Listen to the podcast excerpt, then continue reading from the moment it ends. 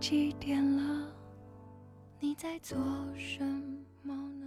嗨，你还好吗？此刻收听到的是陪你到最后，我是大虾。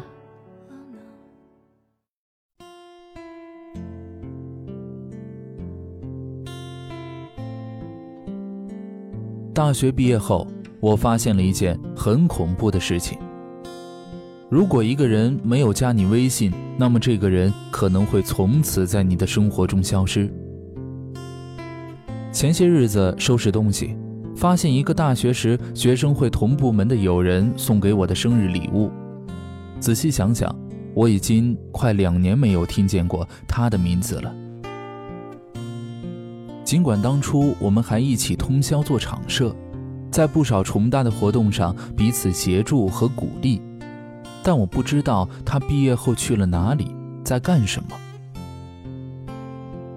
以前每次在微博上看见他喜欢的明星的消息，我都会艾特他，然后笑他是春心萌动的老少女。转入微信后，我们恰好都没有加到对方，加上后来退出学生会，大学毕业，线下也再无交集。毕业一年半，我偶遇大学同学的几率是零。抱着一丝希望，我登上微博去找寻他的消息，却发现他最新的一条还停留在2014年，大概是和我一样都停用微博了吧。然后很快的，我便自然的把这个事情放在了一边。我们为什么要看朋友圈呢？毕业之后，工作和加班占据了大部分时间，每个休息日的时间变得异常珍贵。我总是小心计划，不甘心浪费掉一点儿，所以在社交活动上，我也总是选择一些，放弃一些。而那些与自己感情好的朋友，总是会见得多一些。毕业之后的一年半里，我的新朋友并没有怎么增加。反而是不断的和一些旧友又熟络起来，大都是通过看对方的朋友圈，发现共同的兴趣爱好而兴高采烈的聊起来，并因此相约出来进行共同爱好的活动，将之前未尽的友谊又进了一步。从人人网过渡到微博，再过渡到微信。曾经建立起来的友谊，或多或少都会随着社交工具的变革而遗失掉一些。没加微博的人，没加微信的人，很快就会成为与你生活并没有交集的人。我是一个很念旧的人，特别是对于友情，大部分的友谊只是需要一些契机和主动罢了，而那些与你有过共同美好经历的人。比起去结交更多的新朋友，对我而言更加珍贵。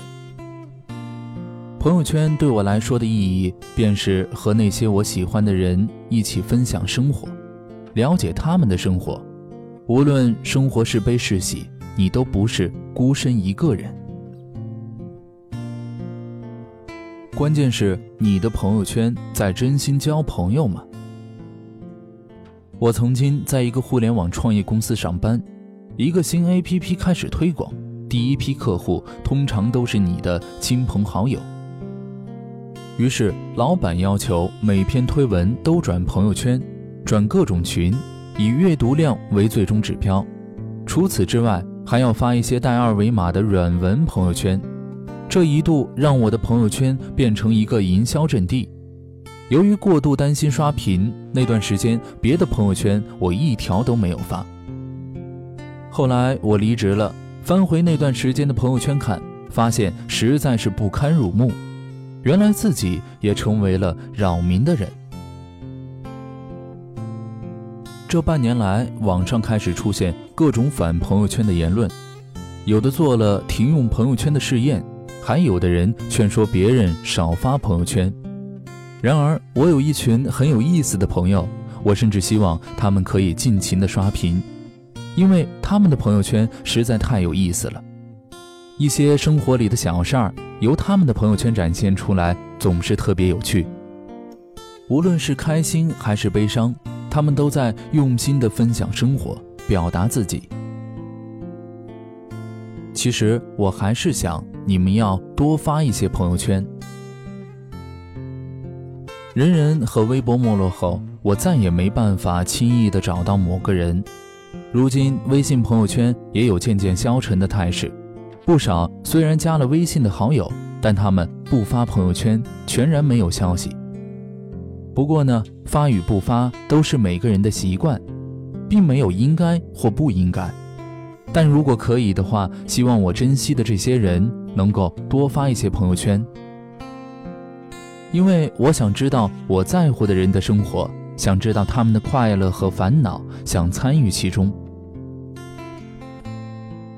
所有真诚的、愿意分享生活的人都值得被珍惜。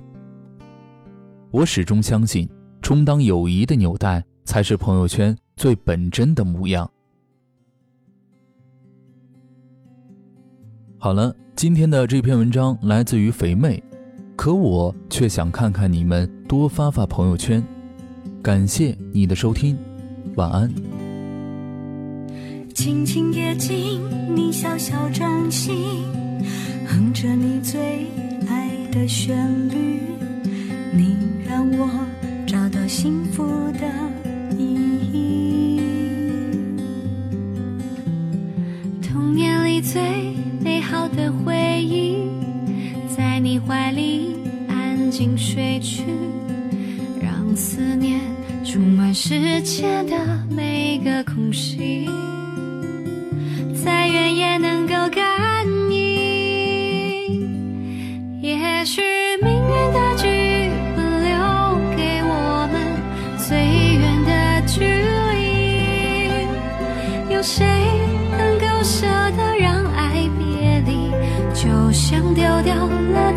也许我们都